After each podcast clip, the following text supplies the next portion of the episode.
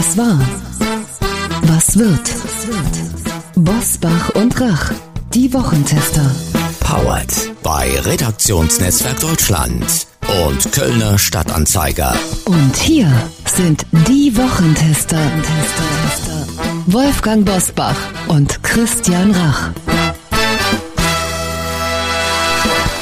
Herzlich willkommen, Christian Rach hier aus Hamburg. Und ein ebenso herzlicher Gruß auch von Uli Jorges aus Berlin. Ich vertrete heute wieder mal Wolfgang Bosbach. Für den FC Bayern zu schwach in der Nationalelf willkommen. Julian Nagelsmann wird neuer Bundestrainer, so heißt es bis zur EM 2024 hier bei uns im eigenen Land. Ich werde mit Uli natürlich in dieser Folge darüber sprechen, welche Chancen ein Trainer im DFB-Team hat, dem bei Bayern München nachgesagt wurde, das Verhältnis zur Mannschaft sei nicht so das Beste. Und passend zum neuen Bundestrainer bekommt die derzeit sagen wir mal, umfragenstärkste Partei des Landes, die CDU, ein neues Logo. Von dem Werbefilm wollen wir gar nicht reden, in dem der Reichstag äh, durch äh, den ehemaligen Präsidentenpalast in Tiflis ersetzt wurde. Da müssen wir drüber reden. Also, ja, ja, aber jetzt noch nicht. Ich rede erstmal nur vom Logo.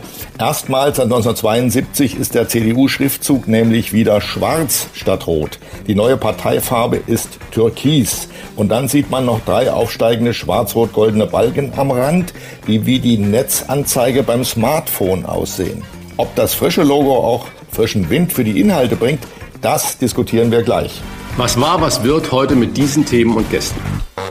Auf dem Prüfstand der Wochentester. Neuer Bundestrainer. Für Bayern zu schwach. Im Nationalteam willkommen. Wie funktioniert das? Neuer Umfragerekord für die AfD. Macht die Ampelregierung die Rechtsaußenpartei stark? Ghetto-Regeln. Ist der Asylkurs der dänischen Regierung zu hart oder genau richtig? Heute zu Gast bei den Wochentestern. Professor Dr. Guido Knopp, Deutschlands bekanntester Historiker, schaut mehr als zweieinhalb Jahrzehnte nach seinem Weltbestseller Hitlers Helfer auf die Hintermänner der Diktatur von Wladimir Putin. Heute bei den Wochentestern. Der Insiderblick von Mr. History im ZDF auf Putins Hintermänner und wer der gefährlichste von ihnen ist. Und auch heute wieder mit dabei unser Redaktionsleiter Jochen Maas, der sich immer dann zu Wort meldet, wenn wir ein klares Urteil abgeben sollen. Hallo aus Köln, herzlich willkommen, liebe Hörerinnen und Hörer. Heute mit einer Information in eigener Sache. Es geht um unseren neuen Wochentester Club. Da hat es einigen von Ihnen ganz schön die Sprache verschlagen, als Sie die reguläre Folge in der vergangenen Woche nur noch gegen Bezahlung hören konnten. Und obwohl viele gesagt haben, die Wochentester sind mir fünf Euro im Monat wert, hatten einige von Ihnen technische Probleme, weil sie uns nicht nur über Apple Podcasts und Spotify hören, sondern über diverse Podcast-Apps oder auch auf verschiedenen Smartphones, wenn die ganze Familie zum Beispiel die Wochentester hört. Lange Rede, kurzer Sinn. Wir wollen niemanden von Ihnen verlieren, wenn es technisch so aufwendig aufwendig ist. Da muss man RSS-Feeds teilweise auch noch umkopieren und das ist doch schon eine relativ komplexe Angelegenheit. Deshalb haben wir Sie, glaube sehr gut verstanden. Sie können die aktuelle Folge in diesem Moment und auch zukünftig wieder frei hören, aber die Vorzüge des Wochentester-Clubs, die möchte ich Ihnen natürlich trotzdem ans Herz legen. Zum einen, weil Sie damit dafür sorgen, dass es diesen Podcast weiterhin geben wird. Das muss man ganz klar so sagen, denn die Lage am Werbemarkt ist dramatisch und Sie kennen das ja zum Beispiel auch ähm, von Ihrer Zeitung, die teilweise mehrfach im Jahr teurer wird und auch von anderen Medienprodukten. Und zum anderen würde ich Ihnen gerne den Wochentester Club empfehlen, weil Sie für fünf Euro im Monat tolle Vorteile genießen. Die neue Folge, die schalten wir da immer schon etwas früher frei, am Donnerstagabend vorab. Und wir werden Sie regelmäßig mit interessanten Geschenken überraschen. Dreimal zwei Tickets für die Wochentester live. Am 25. Oktober in Köln hatten wir Ihnen in der vergangenen Folge versprochen. Und auf der Gästeliste stehen unsere ersten drei Mitglieder im Wochentester Club. Da haben wir ganz genau darauf geachtet, wer wann Mitglied wurde. Und äh, da wurden sogar Jahresmitgliedschaften abgeschlossen. Ganz lieben Dank Dank für das Vertrauen in die nächsten zwölf Monate. Die Gewinner sind, es sind zwei Gewinnerinnen und ein Gewinner. Einmal Susanne Grumtmann, dann ist Markus Frohzheim auf der Gästeliste und Susanne Hiegemann. Herzlichen Glückwunsch an Sie. Wir informieren Sie nochmal separat und äh, Sie müssen noch Ihre Adresse mitteilen. damit wir sie auf die Gästeliste schreiben können und dürfen selbstverständlich in Begleitung kommen und jemanden mitbringen. Und Christian, das kann ich jetzt mal, glaube ich, für euch beide sagen, ihr werdet ihn natürlich auch gebührend begrüßen, persönlich per Handschlag. Da werden wir keine Scheu vorhaben. Christian, ganz sicher. genau. Ja, auch heute gibt's wieder was zu gewinnen. Wenn Sie Mitglied im Wochentester Club sind, bitte achten Sie am Ende des Interviews mit Guido Knopp darauf. Und äh, das ist auch ein Gewinn, den gibt's exklusiv nur für Mitglieder. Alle Informationen dazu auf unserer Website www.diewochentester.de. Und jetzt geht's los, so wie Sie es gewohnt sind, mit den Top-Themen dieser Woche. Wie war die Woche? Wolfgang Bosbach und Christian Rach sind die Wochentester. Neue Umfragerekorde für die AfD. Im Osten liegt sie laut aktuellen INSA Meinungstrends in allen Bundesländern vorn, mit Ausnahme von Berlin. Auch im Westen liegt die AfD zu und liegt zum Beispiel in Hessen, wo ja im Oktober Wahl ist, bei 17 Prozent. Bundesweit erreicht sie einen neuen Umfragerekord und liegt mit 23 Prozent nur noch vier Prozentpunkte hinter der Union. Uli, äh, Dein Zwischenruf ist da natürlich äh, gefragt. Wie sehr muss uns das Sorgen machen und äh, wer ist schuld daran? Ist es die Ampel oder was bringt viele Menschen dazu, wenn man den Umfragen halt glauben darf, doch für die AfD zu stimmen? Ähm, es ist nicht nur die Ampel, wesentlich schon die Ampel stimmt, aber auch die CDU-CSU gibt ja aus Sicht vieler Wähler keinen Anlass äh, für Hoffnung in eine neue Zeit der deutschen Politik. Das sind Notsignale der Wähler. Die geben Notsignale über Umfrageprozente für die AfD. Sie signalisieren, Leute, ändert euch, tut was.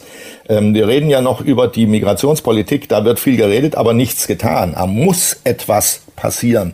Ähm, denn das alte Parteiensystem ohne AfD, wie wir es kennen, das ähm, verfällt langsam immer weiter. Und auch die Grünen sehen wir, haben ihre Zukunft schon hinter sich. Die Grünen waren mal so ein Auffangbecken für unzufriedene Wähler. Das ist nicht mehr der Fall, ganz im Gegenteil.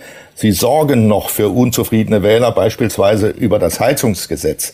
Also, so wie die Dinge laufen, glaube ich, ist es nur noch eine Frage der Zeit, bis es die erste entweder formelle Koalition in einem ostdeutschen Bundesland oder eine irgendwie geartete, möglicherweise komplizierte Tolerierung einer Minderheitsregierung durch die AfD gibt. Der Peter Neumann, Extremismusforscher und äh, in King's College in London und bei uns schon mehrmals zu Gast als Diskutant mit.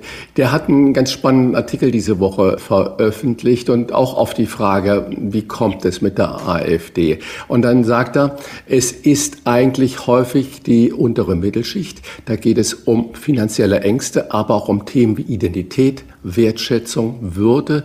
Der sprichwörtlich alte weiße Mann in Ostdeutschland guckt sich an, was die Regierung macht und denkt, für mich machen die nichts. Im Gegenteil, mein Auto ist jetzt schlecht fürs Klima, meine Ölheizung soll ich austauschen und ich darf noch nicht einmal mehr so sprechen, wie ich es immer getan habe. Sehr ähm, richtig. Kannst du das nachvollziehen, dass es die Summe so vieler verschiedener Einzelfaktoren ist, wo die Leute sagen, genug ist genug? Sehr richtig. Sehe ich ganz genauso und ich wiederhole nochmal, da fehlt daneben eine Opposition, die sagt, das ist alles falsch, was die machen. Die wesentlichen Punkte alle falsch. Wir würden das ganz anders machen, nämlich erstens, zweitens, drittens, viertens. Aber dieses erstens, zweitens, drittens, viertens hören wir nicht von der CDU. Und, wir hören ähm, das aber auch nicht von der AfD. Oder kriegst du da irgendwo was nee, mit, wo das die ist auch sagen? Nicht so, das ist nicht ihre Funktion im Parteiensystem. Die sind sozusagen pures Auffangbecken für Unzufriedene. Und je konkreter sie würden, desto, desto schwächer wären ihre Umfrageergebnisse die können ja nix. Wir sehen es ja am Bundestag. Die reden bloß, die reden meist, meistens auch noch primitiv oder sogar dumm, aber sie haben keine Ideen, die stellen sie auch gar nicht vor. Also alles, was konkret würde, wäre gefährlich für sie. Ich sage nur, es gibt jetzt seit Wochen Diskussionen über die sogenannte Brandmauer zwischen CDU und AfD. Das ist ziemlich obsolet, muss ich mal sagen. Denn gerade hat Andreas Röder, das ist der Vorsitzende der Grundwertekommission der CDU, Grundwertekommission, ähm, der müsste ja eigentlich für Brandmauern zuständig sein. Der hat gesagt, warum sollte es keine nicht formalisierte, aber doch effektive Tolerierung einer CDU-Minderheitsregierung durch die AfD geben. So öffnet sich ein kleines Tor nach dem anderen. Und wenn wir die nächsten Landtagswahlen in Ostdeutschland erleben, vielleicht auch schon die in Bayern, wo die AfD ja auch relativ stark ist, obwohl daneben noch die Freien Wähler als rechte Partei unterwegs sind, da wird man sehen, dass es irgendwann ohne eine irgendwie geartete Kooperation mit der AfD nicht mehr geht. Das, äh, es macht keinen Sinn, heilige Schwüre abzugeben. Es macht nur Sinn, die Politik zu ändern und die Politik so zu ändern, dass die Menschen wieder Vertrauen fassen. Uli, aber dann verstehe ich die Reaktion der SPD nicht. Da sagt dann Lars Klingbeil und viele andere auch, was die CDU da in Thüringen gemacht hat, dass sie da einen eigenen Antrag einbringt und die AfD dazu gestimmt hat, das geht gar nicht. Wie, wie soll man denn dann noch vernünftig, und man muss wissen, in Thüringen ist ja eine Minderheitsregierung an der Macht äh, geführt von dem linken Ministerpräsidenten Bodo Ramelow, der ja auch schon davon profitiert hat, dass seine Minderheitsregierung überhaupt handlungsfähig ist, dass die AfD äh, ihn auch mal gewähren lässt. Äh, wie soll es denn dann gehen, ganz praktisch, wenn die AfD in einem Landkreis 30 Prozent bekommt? Wie soll es gehen? Das geht dann nicht mehr. In den Kommunen sowieso nicht. Äh, in den Kommunen wird Politik ganz anders gemacht als im Bund und in den Ländern. In den Kommunen gibt es diese scharfen Parteigrenzen nicht. In den Kommunen, in größeren jedenfalls, haben alle Parteien Stadträte für irgendein Aufgabengebiet. In Berlin gibt es diverse Stadträte in den Bezirken von der AfD gestellt. Muss nämlich sein nach der Kommunalverfassung. Und mein Eindruck von Thüringen war, da hat die linke Minderheitsregierung was diesen CDU-Antrag anging, die Grunderwerbsteuer zu senken, sich ganz bewusst rausgehalten und auf hart geschaltet, um eben diese Kooperation zwischen AfD und CDU herbeizuzwingen und sich dann drüber aufzuregen. Die gehen ja auch auf, auf Landtagswahlen zu und brauchen Themen. Also das sind für mich alles Schaukämpfe.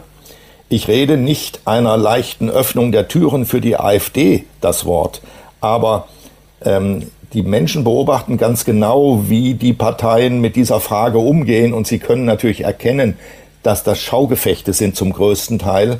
Und dann, was mich völlig sprachlos macht, ähm, Daniel Günther, der Ministerpräsident in Schleswig-Holstein, regt sich wahnsinnig über die CDU in Thüringen auf. Das sind ja seine Parteikollegen. Das macht man gerne, sich aus dem Westen über die CDU im Osten oder die eigene Partei im Osten aufzuregen. Da guckt man herab. Da kriegen die ein paar Ohrfeigen verpasst. Als Andreas Röder, der Vorsitzende der Grundwertekommission, ein Westdeutscher, sogar für Tolerierungen gesprochen hat, hat man von Herrn Günther in Kiel nichts gehört. Da war er, da war er weg. Also ich würde mir manchmal wünschen, dass die, und das würde vielleicht auch ein bisschen das Problem der Parteien in Ostdeutschland lösen, wenn die Parteien dort sich stärker, ich sage sogar aggressiv manchmal, gegen die Belehrungen aus dem Westen zur Wehr setzen würden. Das ist nämlich höchste Zeit. Die müssen ihren Wählern zeigen, dass sie keine Wurmfortsätze sind, sondern dass sie eigenständige Politik machen und einen Anspruch drauf haben. Äh, du hast jetzt schon ein paar Mal CDU erwähnt. Äh, ähm, mich äh, dünkt es, dass alle Parteien dieses AfD-Problem so ein bisschen von ihrer eigenen Parteiideologie wegschieben und es zu der CDU hinschieben. Die, was macht die CDU? Die hat sich erstmal ein neues Logo verpasst. Erstmal seit 72, du, wir haben es am Anfang schon erwähnt, mhm. ist der CDU-Schriftzug schwarz statt rot. Die neue Parteifarbe ist türkis und äh, die schwarz-roten Balken wirken wie die Netzanzeige beim Smartphone. Dazu kommt noch bei dieser Präsentation, ging ja so was derbe schief, wo ich, meine, ich verstehe das gar nicht, wo man ja den Präsidentenpalast, äh, ich glaube von Tiflis war es, äh, abgebildet hatte und nicht den deutschen äh, Bundestag äh, mit seiner markanten Kuppel. Erste Frage, wie kann das passieren? Das, das macht doch nicht nur ein einzelner Mensch, der das dann macht und keiner guckt da drauf und es wird dann präsentiert und keiner hat es gesehen. Wie kann ja. sowas passieren? Und die zweite Frage, Uli, deine ja. Prognose. Wird denn das neue CDU-Logo dann auch inhaltlichen Aufbruch machen, zum Beispiel genau zu diesen Themen, die wir gerade schon besprochen haben? Ja, der Unverstand muss ich mal zunächst mal zu dem Präsidenten, im ehemaligen Präsidentenpalast in Tiflis sagen, der Unverstand ist viel weiter verbreitet, als wir glauben. Die Menschen wissen vieles nicht, was wir hier miteinander für selbstverständlich halten.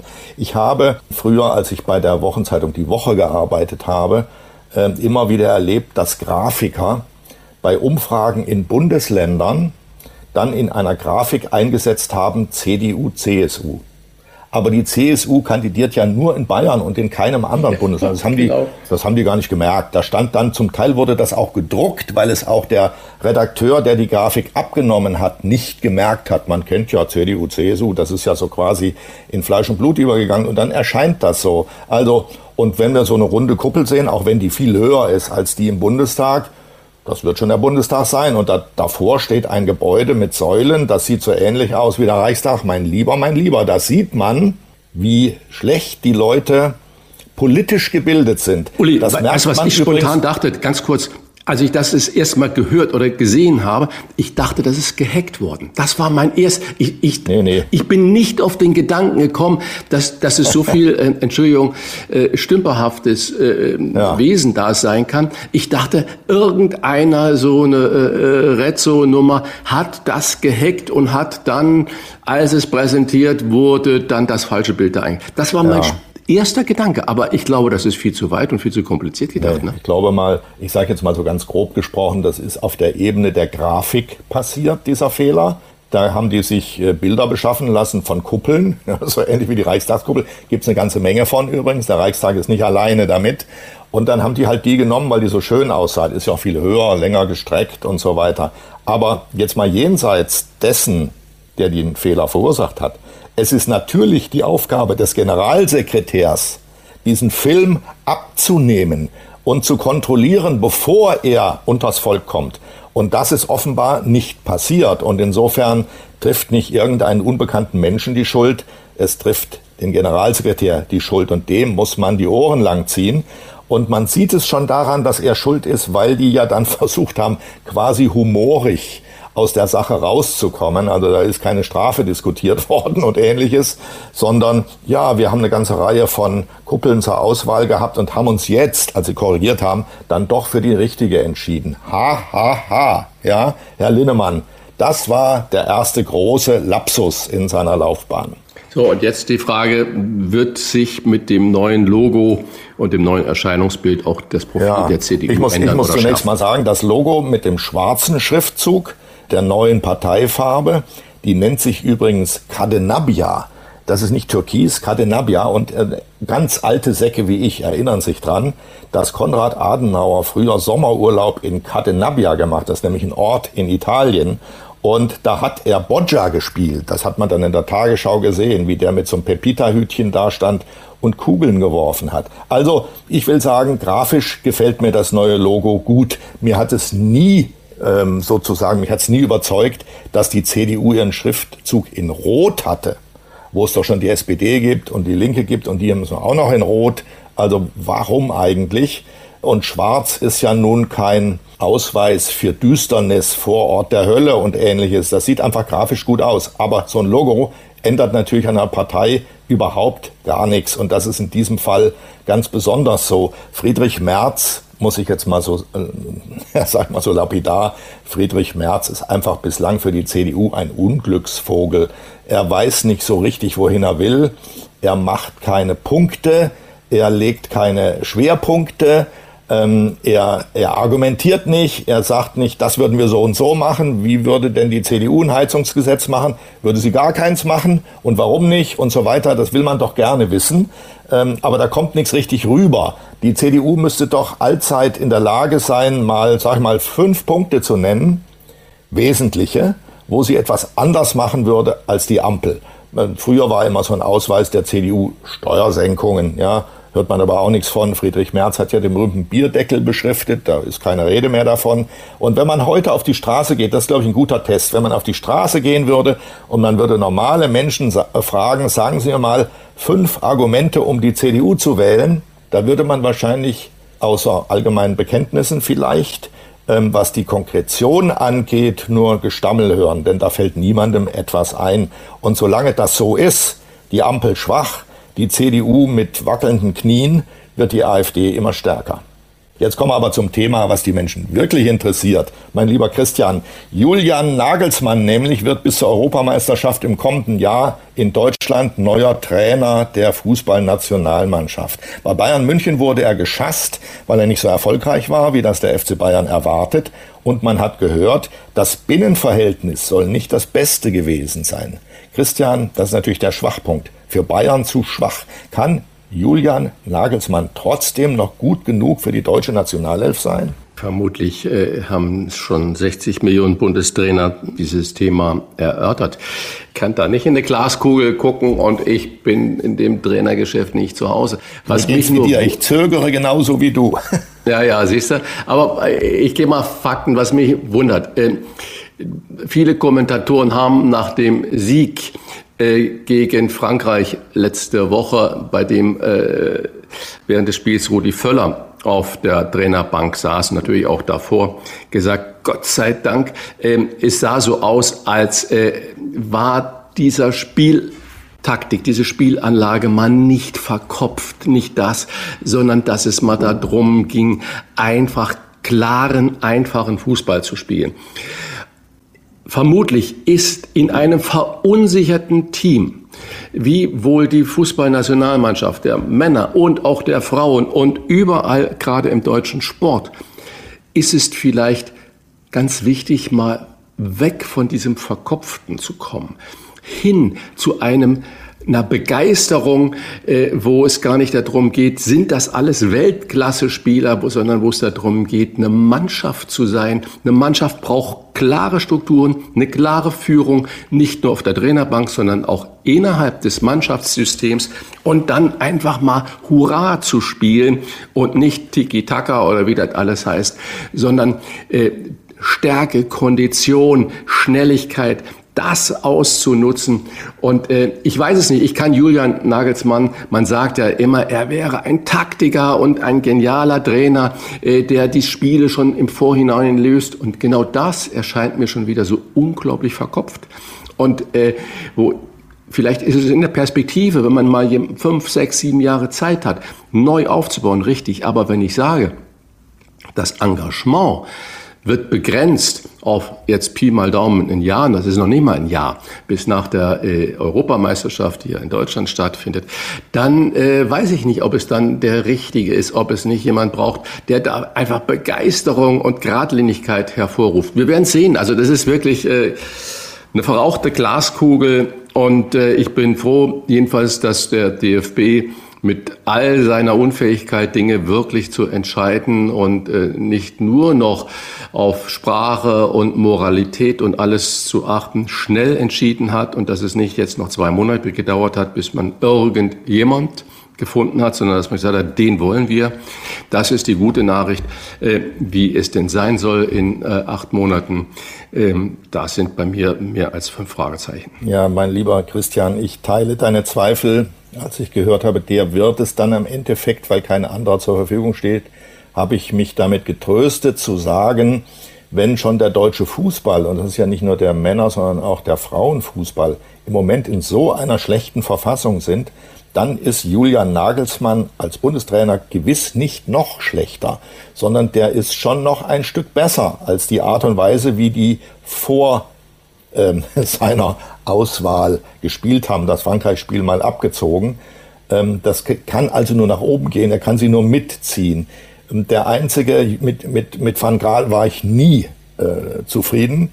Der ist mir, also ist mir, ich muss das mal so salopp sagen, das ist irgendwie ein komischer Vogel mit seinem langen Hals und dem komischen Kopf oben drauf. Also der hat, der hat, Entschuldigung, Entschuldigung, der hat bei mir nie irgendwie, auch als Vereinstrainer, nie besonders eingeschlagen. Und äh, Jürgen Klopp steht im Moment nicht zur Verfügung. Ich glaube, dass Klopp am Ende doch der Beste wäre, ist aber nicht da. Denn der Klopp würde, wenn die schlecht spielen, der hat sich ja erkennbar sämtliche Zähne auswechseln lassen. Der hat ja ganz weiße Elefantenzähne im Mund, also lauter Implantate, die, ihn, die ihm ermöglichen, mit den Zähnen zu knirschen und die Zähne zu blecken, wenn er wütend ist.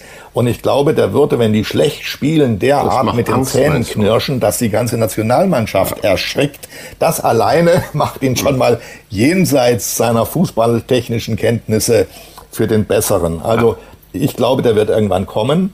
Er will es, glaube ich, auch. Aber weißt du, was so herrlich ist, Uli? Ja. Zwei Laien wie wir, wir gehen da genau in diese Gesprächsrichtung hinein. Wir haben beide keine Ahnung davon, äh, wie das mit jeder. Aber trotzdem eine läuft. Meinung. Aber eine Meinung, genau. Und das ist herrlich. Ja. ja.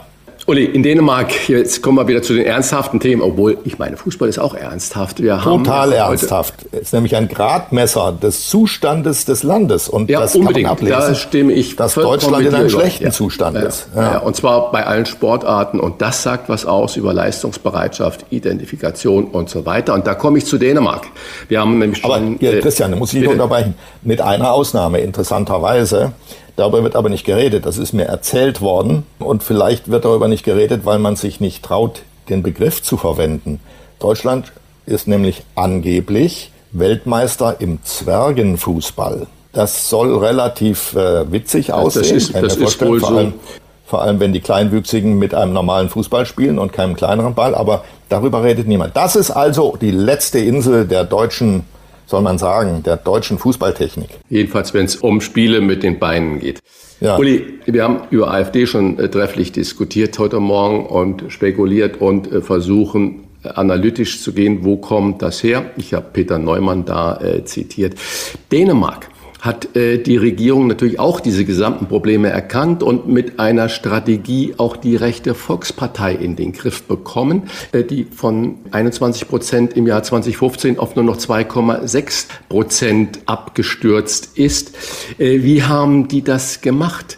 Ähm, die haben einen Anti-Ghetto-Plan erarbeitet, der sorgt dafür, dass die Migrantenquote in Brennpunktstadtteilen bei maximal 30 Prozent liegt. Dort gibt es auch mehr Polizeipräsenz und doppelt so harte Strafen wie im Rest des Landes von Dänemark. Also die Dänen setzen außerdem einen Kita-Zwang äh, durch und zahlen eine Heimkehrprämie für eine freiwillige Rückkehr ins Heimatland. Und Abgelehnte Asylbewerber müssen in sogenannten Rückkehrzentren bleiben, so lange, bis eine Abschiebung in die Heimat aus Sicherheitsgründen äh, möglich ist. Das heißt, die dürfen dieses Zentrum dann äh, nicht verlassen. Wäre denn so den bezeichnen das als Ghetto-Regel, ein mutiges Vorbild für Deutschland oder äh, warum eiern wir absolut damit rum?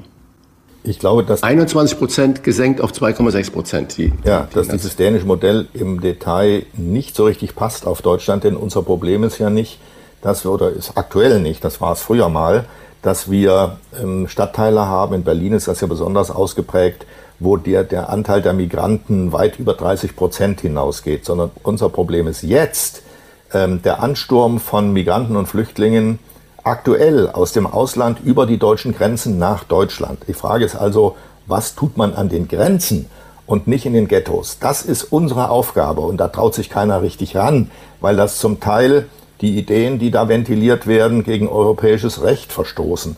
Aber ich sage, da muss etwas passieren. Es gab vor Jahren schon die Idee, dass man Asylzentren an den Grenzen einrichtet, wo alle die über die Grenze kommen, rein müssen, wo die Asylanträge gestellt und dann auch bearbeitet werden. Das scheint mir das Sinnvollste zu sein. Also Einrichtung von Asylzentren an den Grenzen. Traut sich keiner ran. Oh, dann ist dann gleich wieder von KZs die Uli, Nachfrage. Ja. Dänemark, Schweden, äh, Finnland, die geben zum Beispiel auch keine Geldleistungen mehr aus, sondern nur noch Sachleistung. Ja, mir, äh, mir, und mir, dann hat der Ansturm sofort äh, sich reguliert.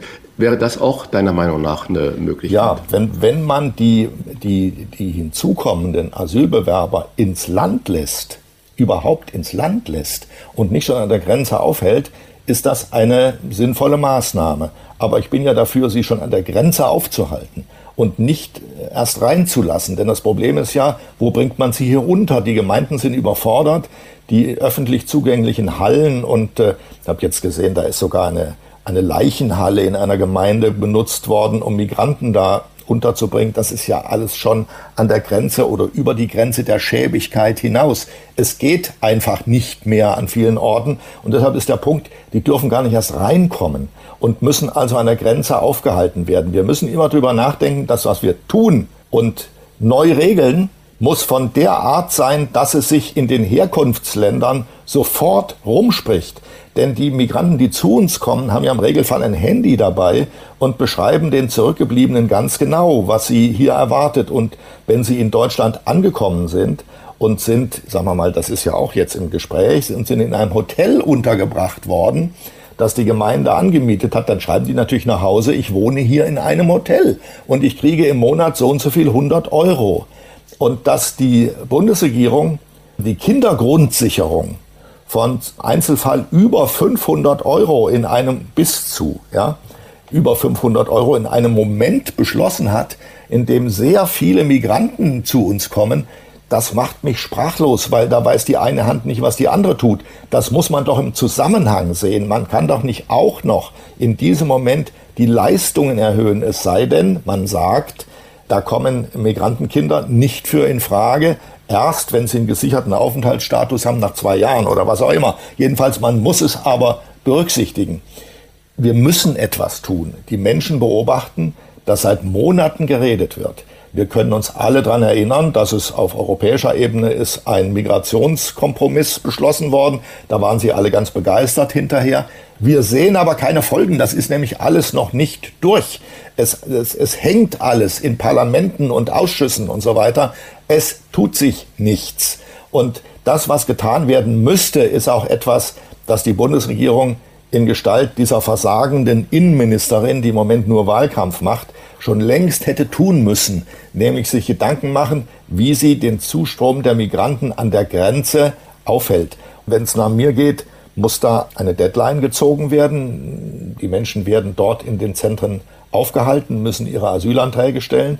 Dann muss man sagen, die Asylanträge müssen binnen kurzer Zeitraum, drei Wochen entschieden sein. Und wenn sie abgelehnt sind, muss es dagegen noch ein Rechtsmittel geben, also überprüfen durch die Justiz. Da müssen in diesen Zentren auch Richter anwesend sein, die die Entscheidungen überprüfen, aber auch sehr schnell. Und wenn es dann nicht geht, dann werden die Menschen über die Grenze, über die sie gerade gekommen sind, vor ein paar Wochen eben wieder zurückgeschoben. Das hat auf die Länder, durch die sie gegangen sind, auch eine durchschlagende Wirkung, denn die haben es dann wieder zu tun mit den Migranten, die, die, die, die sie gerade an Deutschland weitergeschoben haben. Und wenn das so läuft, dann wird man also einen umgekehrten Effekt über Grenzen hinweg sehen. Bis hin zum Mittelmeer werden die Länder dann nicht mehr bereit sein, Migranten aufzunehmen. Und ich bin auch so weit zu sagen, wenn wir genau wissen, von welchen Küsten die Schlepperboote ablegen, dann muss man dort auch, das ist nach jetzt im europäischen Recht verboten, ja, dann muss man halt sich Gedanken machen, wie man das rechtssicher macht. Dann muss man die Boote dort durch Marineeinheiten aufhalten und zurückbringen an diese Grenze. Das ist das berühmte Pushback. Aber es gibt keinen anderen Weg. Und dann muss man dort in den, bei den diplomatischen Vertretungen der EU Möglichkeiten eröffnen, dass Menschen dort einen Asylantrag stellen, der dann von dort bearbeitet wird. Jedenfalls das Entscheidende ist, das können wir von Dänemark lernen. Die haben nicht, deshalb stimme ich dir im Prinzip zu. Die Dänen haben sich überlegt, was ihr Problem ist. Ihr Problem ist nicht der aktuelle Zustrom von Asylbewerbern. Ihr Problem ist die Überlastung einzelner Wohnbezirke. Dem haben sie einen Riegel vorgeschoben. Unser Problem ist der Zustrom von sogenannten Flüchtlingen. Ob die wirklich geflüchtet sind, lasse ich mal dahingestellt sein. Sie wollen jedenfalls ein besseres Leben haben, was ja legitim ist aber wir haben auch legitime Interessen. Und dann muss man so wie die Dänen eben entscheiden, was ist unser Problem und was tun wir dagegen. Und solange diese Ampelregierung nichts dagegen tut, wird sie immer weiter abwärts trudeln und die AfD immer weiter aufsteigen. Will das jemand? Ich frage mich manchmal, was tun die im Kanzleramt, im Innenministerium? Ist denen das nicht klar? Und das macht mich sprachlos. Danke für diesen Klartext zum Auftakt und äh, vor allen Dingen auch für die hintergründigen Informationen von den dänischen Ghetto-Regeln über Julian Nagelsmann bis zur aktuellen Umfragesituation der AfD. Eins will ich noch ergänzen, äh, die Bildzeitung ist ja immer gut für Formeln und für originelle Ansätze. Die äh, glaubte die EM-Formel gefunden zu haben im Alter von Julian Nagelsmann und Rudi Völler. Julian Nagelsmann ist 36, steht für jung, dynamisch, voller frischer Ideen und Rudi Völler ist 63, also genau der Zahlen Dreher. Das Alter von Rudi Völler bedeutet Lebenserfahrung als Spieler, also lautet die Formel 36 plus 63 mal Fanliebling potenziert mit mir san mir gleich EM-Erfolg. Also für alle, ja, die sich das ist wie bei Christian und mir. Christian ist 17 genau. und ich bin 71. Ja? So ist das. Das ja. ist Wochentester-Erfolg. genau, richtig. Also, das wird was mit den beiden. Die EM-Formel steht fest. Wir kommen zu unserem ersten Interview-Gast. Sein Buch Hitlers Helfer wurde ein Weltbestseller und jetzt wirft er mit Putins Helfer einen Blick auf die Erfüllungsgehilfen der russischen Diktatur. Das Gespräch mit Deutschlands populärstem Geschichtserklärer, der jahrzehntelang Chefhistoriker des ZDF war und der 2011 gemeinsam mit Uli Jörges das Sternprojekt Gedächtnis der Nation ins Leben gerufen hat. Professor Dr. Guido Knopp, so machen wir es mal ganz offiziell, jetzt bei den Wochentestern. Klartext, Klartext. Wolfgang Bosbach und Christian Rach sind die Wochentester. Tester, Tester.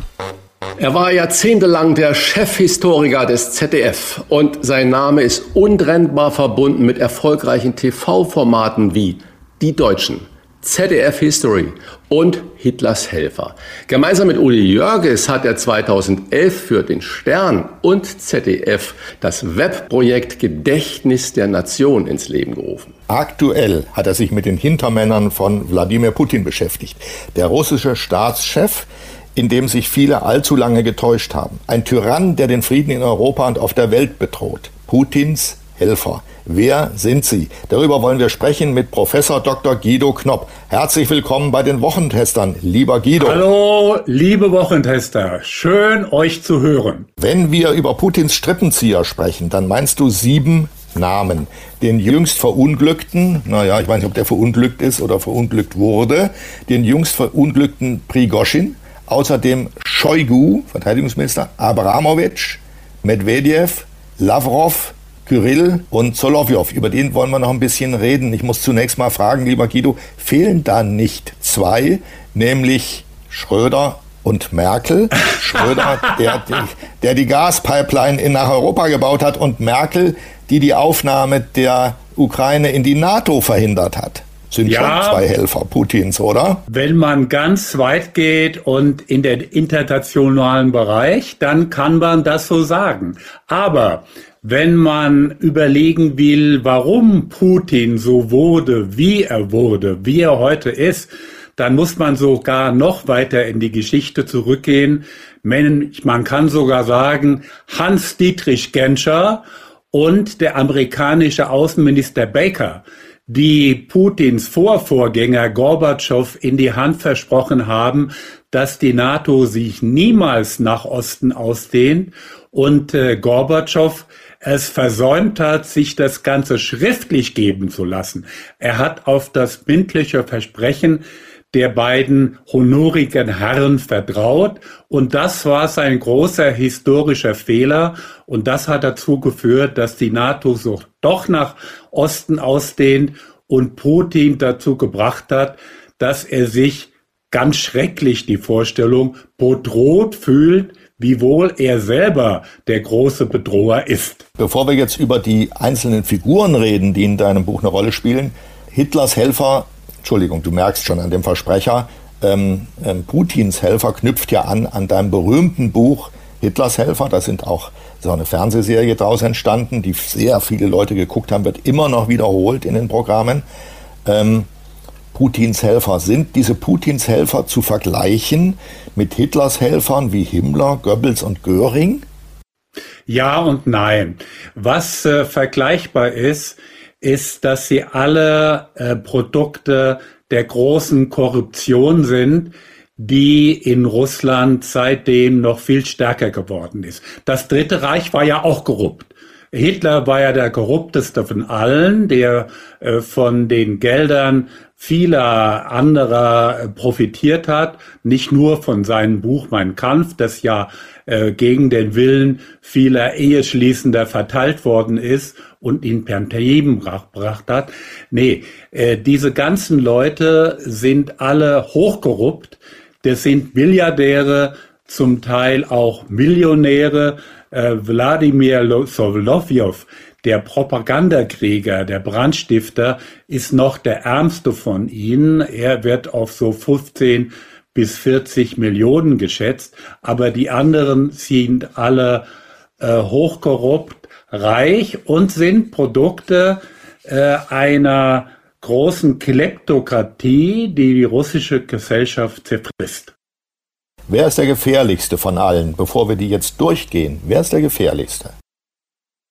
Also wenn er nicht umgekommen wäre, und ich sage mal ganz bewusst, meine These ist, dass er durch eine Boden-Luft-Rakete ums Leben gekommen ist, dann hätte ich Prigoschin gesagt. Aber der ist ja nun mal tot. Wenn ich mir die anderen anschaue, Shoigu, Abramowitsch, Medvedev, Lavrov, Kyrill, da denke ich mal, und das wird sogar ein bisschen verwundern, dass der gefährlichste der Gefolgsmann Medvedev ist. Der war ja mal die Hoffnung des liberalen Westens, weil er eine liberalere Variante des putinschen Systems verkörpern wollte. Aber er verkörpert ja heute eher die schlimmste äh, Spielart äh, der russischen Propaganda, weil er äh, derjenige ist, der am meisten gegen den Westen hetzt. Den rationale, unflätige Äußerungen über die NATO, über Deutschland vor allem. Aber ich denke, das sind taktische Äußerungen. Er macht sich bereit für die Nachfolge. Er ist einer der beiden großen potenziellen Nachfolger. Über den anderen rede ich gerade gleich noch. Äh, er ist taktisch, weil er sich der Gefolgschaft der harten Krieger in Russland versichern will. Und deswegen gibt den kalten Krieger. Der andere, und den hätte ich beinahe auch porträtiert. Ich habe es nicht gemacht, weil über ihn fast gar nichts vorhanden ist. Das ist Nikolai Patruschew. Das ist der Sicherheitschef äh, von Putin. Ich habe geschwankt als siebte Figur, als ob ich Prigoschin porträtiere, ob ich den Ramsan Kadyrov, den Tschetschenenherrscher, der ja gerade wohl im Sterben liegt, porträtiere oder eben Patruschin. Ich habe mich für Prigoschin entschieden und das war, glaube ich, eine gute Entscheidung, weil der doch die saftigste Bürokratie aufzuweisen hat. Das kann ich alles gut nachvollziehen und Sie haben ja gerade auch schon ähm, Ihre Theorie äh, erklärt, dass Prigoschin wohl über so eine Boden-Luft-Rakete, dass das Flugzeug abgeschossen wurde, von wem auch immer. Wir werden es nicht vermutlich gänzlich klären können. Bei Ihrer Auflistung der Namen bin ich natürlich über Abramowitsch äh, gestolpert, der ja ein Liebling äh, der Klemmer-Medien im Westen war, mit seinen Yachten, mit äh, Fußballbesitzerverein, mit seinen Milliarden um sich geschmissen, mit schönen Frauen und so weiter. Das ist natürlich erstaunlich, dass Sie den da als einen der gefährlichsten machen, aber auf der anderen Seite dann natürlich auch erklärlich, weil er ja so weit in ähm, die einflussreiche Ebene der Wirtschaft im Westen äh, verwoben ist. Erklären Sie mal bitte, wie Sie Abramowitsch sehen. Also Ab Abramowitsch habe ich jetzt pars pro toto porträtiert als Inbegriff des Oligarchen. Er war der Erste, äh, an den Putin sich wandte, wenn er Geld brauchte. Und nicht unbedingt zur Freude von Abramowitsch machte Putin ja im Jahre 2000 äh, zum Gouverneur autonomen Kreises der Tschuktschen im hintersten Sibirien. Das war ja nur durch die Beringstraße von Alaska gedrängt, ein Amt, aus dem er erst nach wiederholten Drängen von Medvedev 2008 entlassen wurde. Er ist der Erste, der Abramowitsch mit Geld geholfen hat, überhaupt Präsident zu werden. Heute hat er ja nicht nur neben der russischen äh, die portugiesische und die israelische Staatsbürgerschaft. Er ist ja Jude von Haus aus. Aber Er hat sich am klügsten nach äh, der Drohung des russischen Einmarsch in der Ukraine verhalten. Er hat seine Gelder auf die Kinder verteilt. Er hat versucht, zwischen äh, Putin und den Ukrainern ein paar Vermittlungen zu versuchen am Anfang des Krieges, was ihm natürlich nicht gelingen konnte, weil Putin die gesamte Ukraine erobern wollte, was ihm ja nicht gelungen ist. Aber er hält sich mittlerweile dennoch wieder meist in Moskau aus, in Putins Dunstkreis. Was müssen wir denn aus Prigoschins Schicksal lernen? Was ist die Botschaft, die Putin mit seinem Tod in die Welt geschickt hat? Wer die Hand gegen ihn hebt, muss sterben, auch wenn es zunächst so aussieht, als sei Putin gnädig. Jeder muss dann sterben? Jeder dieser Leute und auch andere, der es wagt, die Hand gegen den Herrscher zu erheben, lebt gefährlich. Und Prigoschin hat es ja an einem eigenen Leibe erlebt. Er hat wohl, wie ich höre, die Idee gehabt, dass er durch das letzte Gespräch mit Putin, das er hatte, vielleicht die Möglichkeit besitzt, in Ruhe zu leben, in Weißrussland zu leben, seine Tätigkeit, seine, seine blutigen Kriege in Afrika, die ja Russland genützt haben, weil er dadurch äh, auch Bodenschätze für das russische Reich ähm, ausgebeutet hat und erworben hat, äh, dass er das hinkriegt. Aber es hat nicht geklappt.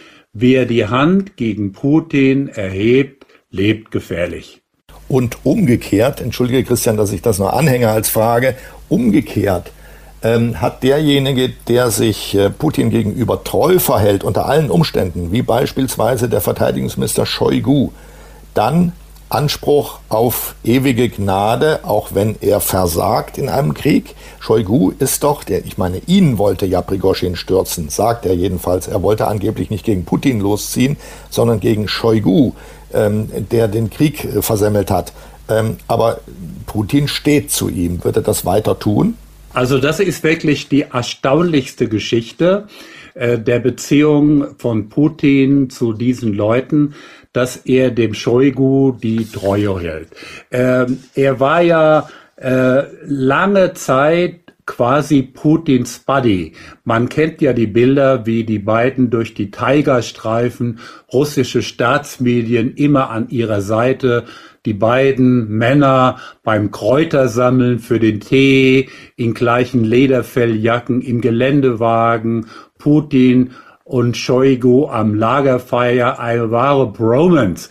Das Verhältnis hat sich zwar abgekühlt, den Misserfolg verzeiht der Herrscher nicht, aber er braucht seinen Shoigu, weil er der Einzige ist, der mit seiner Organisationsfähigkeit, und die hat er zweifellos, am ehesten in der Lage ist, die in Teilen doch marode russische Armee, die viel schwächer äh, ist, als sie sich nach außen hingegeben hat, zu reformieren und äh, an der Front in der Ukraine zu stabilisieren. Dann muss ich natürlich nochmal auf den ehemaligen Hoffnungsträger des Westens zu sprechen kommen, Medvedev, der ja Ministerpräsident war. Damals dachte man ja noch, er hat dann Putin abgelöst, auch als Präsident. Und dass einigermaßen demokratische Strukturen während der Übergang von der Macht, hat Medvedev einfach erkannt, dass er nur überleben kann, wenn er mit Putin geht und wenn er noch schärfer formuliert, als Putin das über überhaupt tut?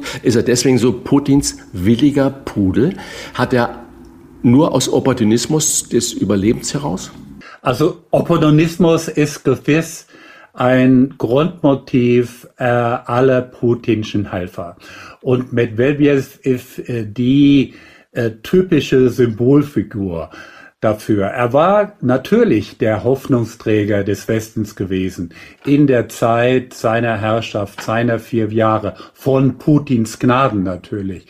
Dass er sich heute äh, so irrational und unflätig zeigt gegenüber der NATO, vor allem auch äh, gegenüber Deutschland, äh, das ist meines Erachtens auch eine taktische Variante seiner Zukunftshoffnung, dass er derjenige sein könnte, ist ja jung genug, einige Jahre jünger als Putin, dass er der Hoffnungsträger einer möglicherweise äh, liberaleren Variante der putinschen Herrschaft.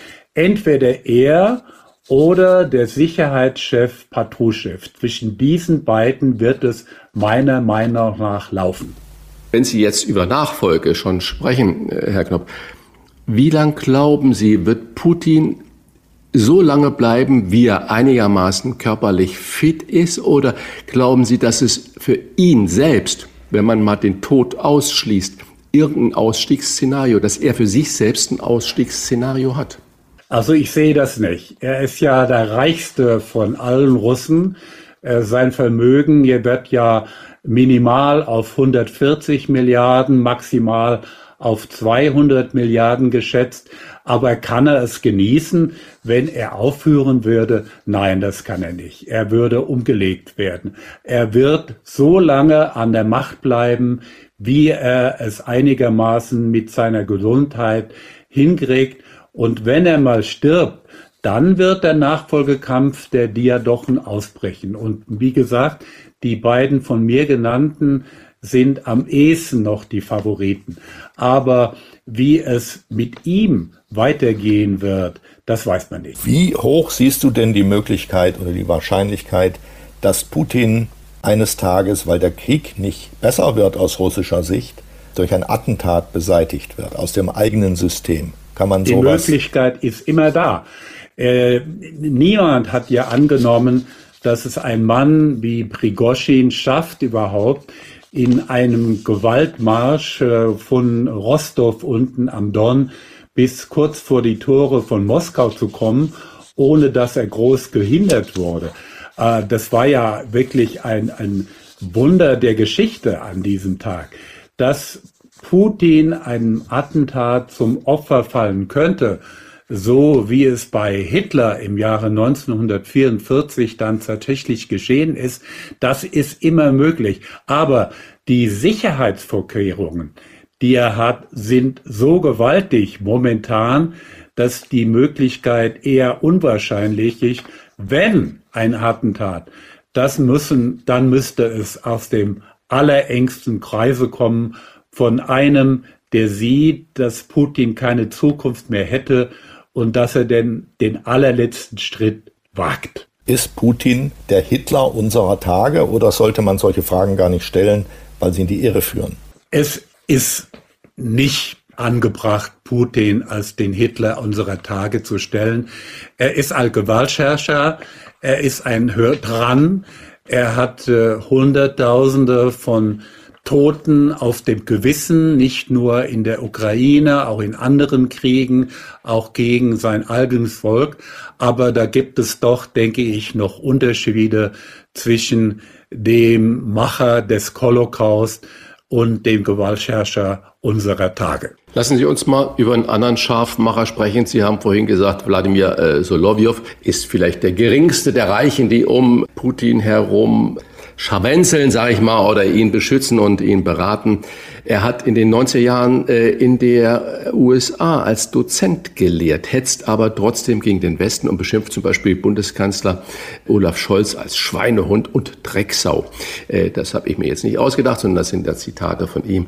Wie nutzt denn Solovyov die Medien für seine Zwecke und was ist das Kalkül da hinten dran? Also das Erstaunliche ist ja, dass dieser Wladimir Sowlowjow ein hochintelligenter Mann ist, der ein tolles Studium hinter sich gebracht hat, der in den USA, in Alabama als Dozent gelehrt hat, der irgendwie Anfang, Ende der 90er Jahre in die Medien kam, der ein prima Buch geschrieben hat mit dem Titel Empire of Corruption, das Reich der Korruption. Er war der Erste, der auf die Korruption der russischen Eliten und des ganzen Reiches hingewiesen hat und der am Ende gemerkt hat, er kann eigentlich nur Karriere machen, wenn er sich dieser Korruption anschließt. Dass dieses Reich so korrupt ist, kann man ja im gewissen Sinne auch verstehen, wenn Sie sehen, dass die Krankenschwester, um mal ein Beispiel zu nennen, so schlecht bezahlt wird, dass sie ihre Patienten nur richtig betreuen kann, wenn sie nebenbei die Hand offen hält.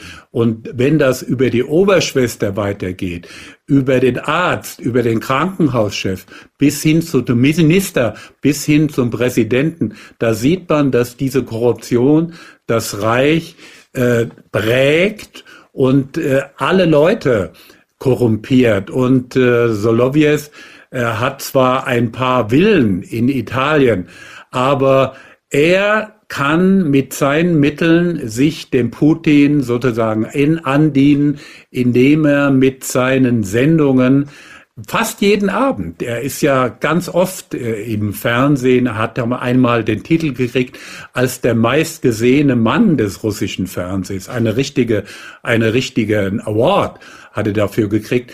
Äh, dass er diesen Titel und diese Beschimpfungen äh, zelebriert, das ist das Erstaunlichste an ihm, der selber erkannt hat, dass Korruption das Mittel ist, um in diesem Reich zu bestehen. Unter Historikern ist äh, häufig die Rede davon gewesen, dass sich die Nazi-Elite fortschreitend radikalisiert habe. Also zunächst mal hin zum Weltkrieg, und dann im Weltkrieg nochmal, also mit der systematischen Vernichtung der Juden vor allen Dingen.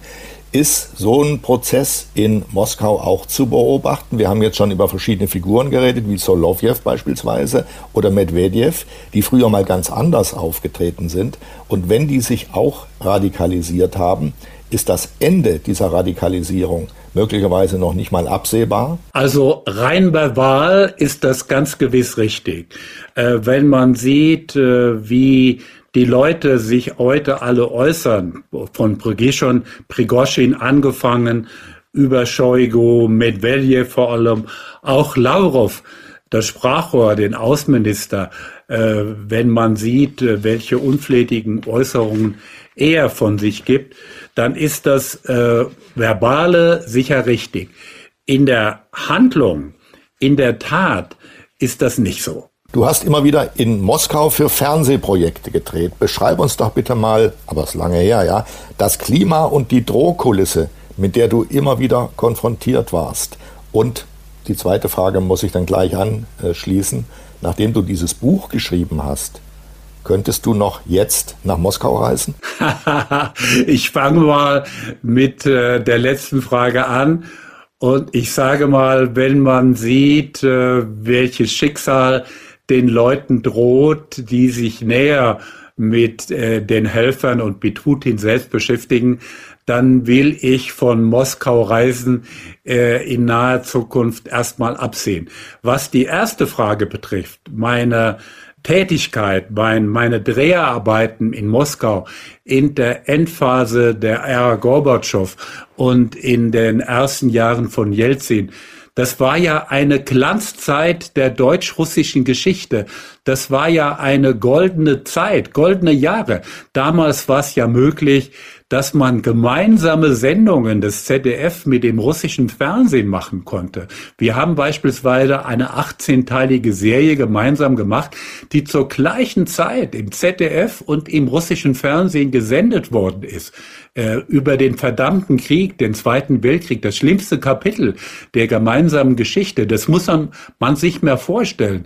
Ich habe eine, einmal eine Diskussion moderiert, die auch im deutschen Fernsehen und in Moskau zur gleichen Zeit lief.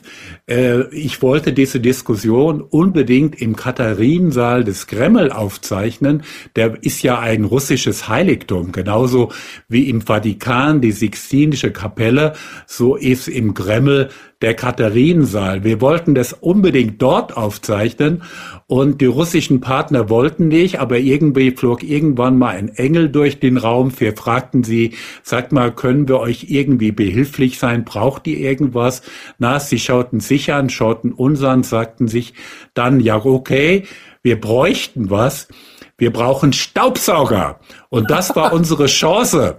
Wir bildeten eine Luftbrücke Frankfurt-Moskau und schickten 20 nagelneue Staubsauger der Marke Kerche in den Kreml und die Diskussion fand statt. Und ich sage immer, mit Putin, nee, angefangen Gorbatschow, ähm, dann der Nachfolger, äh, dann Putin, dann Medvedev, jetzt wieder Putin.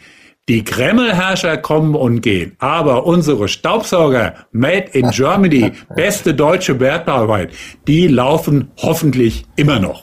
Ja, darf ich da nachfragen? Also das, das sind ja schöne Geschichten und Sie haben gesagt, das ZDF hat dann gemeinsam sogar mit dem russischen Fernsehen äh, Sendungen gemacht und auch die Bevölkerungen waren ja so, dass sie sich dann äh, ausgetauscht haben. Es gab überall Reisen hin nach Leningrad, nach äh, Moskau, nach Kiew, egal wo man dahin gereist ist, es war alles offen. Und dann frage ich mich natürlich, wenn diese zuckersüße Versuchung des Westens auch allgegenwärtig war, warum gibt es im russischen Volk so wenig Widerstand gegen das, was Putin da macht? Ist das nur Angst äh, oder stürzen äh, die Menschen Putin auch inhaltlich? Und wenn ich dann noch zum Beispiel sehe, Sie haben es gerade vorhin erwähnt, dass Putin vielleicht der reichste Mensch überhaupt ist, zwischen 140 äh, und 240 Milliarden wird sein Vermögen geschätzt und dann hat er diesen riesigen Palast, was ja auch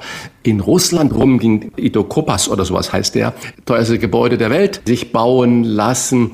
Und trotzdem bleiben die Menschen so ruhig. Sie haben von Korruption gesprochen und dass jeder die Hand aufhält und nur man behandelt wird, wenn die Krankenschwester noch bekommt oder der Arzt oder die Verwaltung.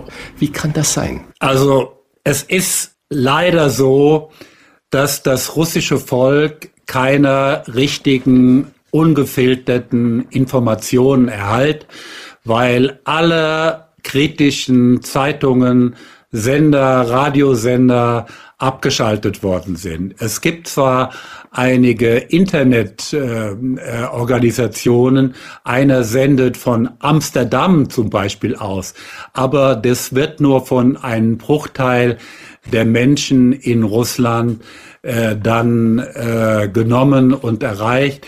Der Großteil wird von den Fernsehsendern bestrahlt mit Putin-Propaganda. Da sind Leute wie Sovolofjew, diejenigen, die den Leuten äh, das Öl in die Ohren träufeln, die haben keinen richtigen Informationen. Und deswegen ist es so, wenn wir den äh, halbwegs ähm, glaubhaften Informationen, die es gibt äh, von Oppositionellen, glauben wollen, sind 80, 90 Prozent des normalen russischen Volkes zwischen Brest und Vladivostok äh, auf der Seite äh, des russischen Systems, weil sie keine wahren Informationen haben. Auch Die wenn Guten, Sie so einen Palast sehen, wie das, was hat der Nawalny veröffentlicht, und das ging ja auch in Russland überall rum. Das wissen die Leute. Das wissen die Leute. Aber die nehmen als das, als das hin, was sie gewohnt sind von ihren Herrschern. Auch, dass ein Mann wie Kyrill, der Patriarch, der ja auch ein Vermögen von bis zu acht Milliarden äh, Dollar hat, dass der auch äh, korrupt ist und äh, sich in einer Reihe von Häusern und Palästen gekauft hat. Das ist gleichsam normal. Das ist für die Russen nichts Besonderes. Deswegen ist es kein Element, dass sie gegen die Obrigkeit, wie sie sie empfinden, äh, aufbringen. Das ist leider so und damit muss man leben. Was müsste denn passieren, damit sie gegen die Obrigkeit aufstehen, damit sie auf die Straße gehen, wie die Bürgerrechtler in der ehemaligen DDR, damit sie dieses System abstreifen. Ist das eine völlig naive Vorstellung, nicht zu erwarten? Also die einzige Möglichkeit, die ich sehe, wäre eine krachende Niederlage an der Front in der Ukraine. Das ist momentan eher unwahrscheinlich. Man sieht ja, wie schwer sich die ukrainische Armee tut, äh, irgendwelche Geländegewinne zu erzielen. Oft sind es nur ein paar Kilometer.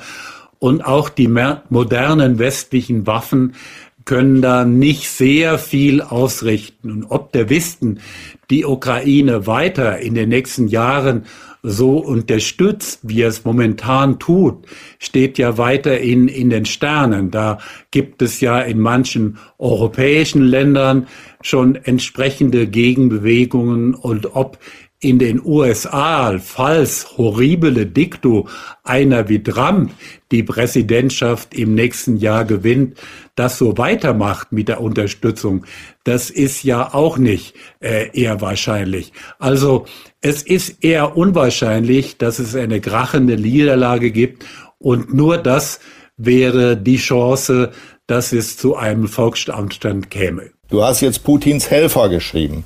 Du hast ja. über das System Hitler viele Bücher geschrieben. Welches Buch folgt denn? Putins Frauen? das liegt da hier. Schön, dass du nicht gesagt hast, Putins Hunde. nein, nein, nein. Hat, hat er mehrere? Ja, einer war ein ganz böser, den hat er auf Angela Merkel losgelassen, als sie ihn einmal besuchte und er wusste ja, der alte Geheimdienstmann, dass Angela Merkel eine richtige Phobie vor Hunden hat, weil sie mal vor einen gebissen worden ist.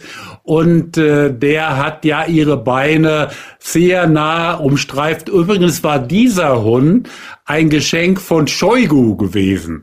Äh, insofern hat das alles etwas miteinander zu tun. Gut, also welches Buch folgt jetzt? Du wirst lachen, erstmal kein Kanz. Da ich das Stichwort schon geliefert habe, jetzt mal nochmal ernsthaft, ganz kurz gefragt. Welche Rolle spielen denn Frauen im Leben von Putin? Äh, man weiß, dass er seine Frau verlassen hat, sich geschieden hat und äh, die wunderbare Kunsttonerin Alina Kabajewa, die ja in der Schweiz wohl, da gibt es ernstzunehmende Berichte, zwei äh, wohlgeratene Kinder, deren Vater Putin ist, geboren hat, muss man sagen, also er hatte wohl nicht sehr viele Frauen gehabt, aber wenn, dann schon ganz intensiv. Das waren spannende Einblicke über Putins Hintermänner und über die Aussichten, wer ihn vielleicht mal beerben könnte oder auch nicht. Wer mehr über diese Hintermänner der russischen Diktatur wissen will, dem empfehlen wir das frisch erschienene Buch von Professor Dr. Guido Knopp. Und wer das Buch Putins Helfer gewinnen möchte, der wird am besten Mitglied im Wochentester Club. Unter allen, die bis zum 27.09.2023 um 7 Uhr Mitglied werden, losen wir die oder den Glücklichen aus. Infos zum Wochentester Club unter www.diewochentester.de. Wir danken dir sehr herzlich für dieses Gespräch, lieber Guido, oder um es formal zu sagen, herzlichen Dank, Professor Dr. Guido Knopp und viel Erfolg für das Buch. Vielen Dank für das Gespräch. Servus. Danke. Tschüss. Rauf und runter. Wolfgang Bosbach und Christian Rach sind die Wochentester. Tester, Tester. Und heute ist natürlich Uli Jörges dabei und wir geben Ihnen gemeinsam an dieser Stelle unsere ganz persönliche Bewertung ab über das, was wir in dieser Woche gut oder schlecht fanden. Daumen hoch oder Daumen runter. Klare Urteile sind gefragt. Lieber Uli, was war in dieser Woche für dich der Aufreger, wo du sagst, da geht mein Daumen runter? Oder äh, gibt es viele freudige Ereignisse und du sagst, wow, Daumen hoch?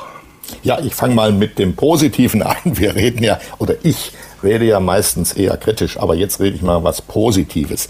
Ähm, die Autofirma BMW hat sich von den Regensburger Schlossfestspielen als Sponsor getrennt, weil dort nämlich Gloria von Turn und Taxis, dieses schräge Huhn, die entscheidende Figur ist. Und Gloria von Turn und Taxis ist politisch kenntlich geworden in den vergangenen Monaten, weil sie auf der kann man ruhig sagen, sehr rechten Plattform des ehemaligen Bildchefredakteurs Julian Reichelt eine herausgehobene Rolle spielt. Und da ist sie mindestens so rechts wie Julian Reichelt. Ja, da überlegt sich so eine Firma, tragen wir das noch mit? Dann werden wir dafür auch noch haftbar gemacht oder trennen wir uns? und sie haben sich entschlossen zu trennen. Und das ist für so eine Firma, die eher Konflikte vermeidet, äh, glaube ich, ein sehr positives Zeichen. Und das sollten sich andere auch in ganz anderen Sponsorverhältnissen zu eigen machen, finde ich. Sehr gut. Zweitens, Daumen runter. Die Europäische Kommission hat jetzt bekannt gegeben, dass sie die Zulassung des äh, Pflanzenschutzmittels Glyphosat um zehn Jahre verlängern möchte. Ich habe gedacht, ich höre nicht recht. Glyphosat ist wieder da. Wir dachten doch, Glyphosat, dieses schreckliche Zeug, was die, was die Pflanzen vernichtet in weiter, in weiter, in weitem Umkreis, ähm, sei so schädlich auf die Insekten- und Tierwelt, dass man es nicht mehr verwenden dürfe. Aber das ist der ernsthafte Vorschlag. Ich weiß, was für eine Agrarlobby dahinter steht, dass man es weiter verwenden darf. Ich habe aber selbst zweimal gesehen, selbst wie die Folgen von Glyphosat sind. Beide Male im Weinbau.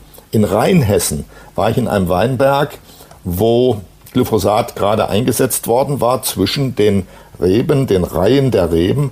Da war das Gras, was dort gewachsen ist, schneeweiß. Schneeweiß. Als hätte sich da ein Frost drüber gelegt. Das war aber nicht frostig, sondern das Gras war vernichtet von dem Zeug. Es besteht ja noch Hoffnung. Das war nur die, der Vorschlag. Es ist noch nicht entschieden. Ja, ja, ich komme da drauf äh, noch. Genau, aber ich will ne? zunächst mal schildern, was ja. das Zeug anrichtet. Und dann war ich bei Freunden eingeladen, die hatten ein Haus in der Nähe von Bordeaux, also im Weinangebau, Rotweinanbaugebiet von Bordeaux gemietet. Und ich bin am ersten Morgen wach geworden, schöner Frühsommermorgen, mach das Fenster auf und höre nichts. Keinen Vogel, nichts. Ich bin dann zum Frühstück gegangen, habe gesagt, sag mal, ist euch das auch aufgefallen? Hier gibt's offenbar gar keine Vögel. Da bin ich zunächst mal verhöhnt worden. Das ist aber so geblieben. Man hat keine Vögel gehört, es gab keine. Ich war trotzdem der Trottel. Alle haben mich, sich ständig über mich lustig gemacht. Und dann dauerte es noch zwei, drei Jahre. Danach, da erschien das Magazin der Süddeutschen Zeitung mit einer Titelgeschichte, dass die Bordeaux-Rotweine ein Problem hätten, weil im Rotwein Rückstände von Pflanzenschutzmitteln nachgewiesen worden waren. Das ist also so heftig eingesetzt worden, dass das Zeug in die Trauben gegangen ist. Und das hat sofort in Japan die Folge gehabt, dass äh, sehr viel weniger Bordeaux bestellt worden ist. Gottlob hatten die dann ein Problem, die Winzer, ja. Aber da sieht man, was da passiert. Und jetzt kommt die EU wieder daher und will das verlängern.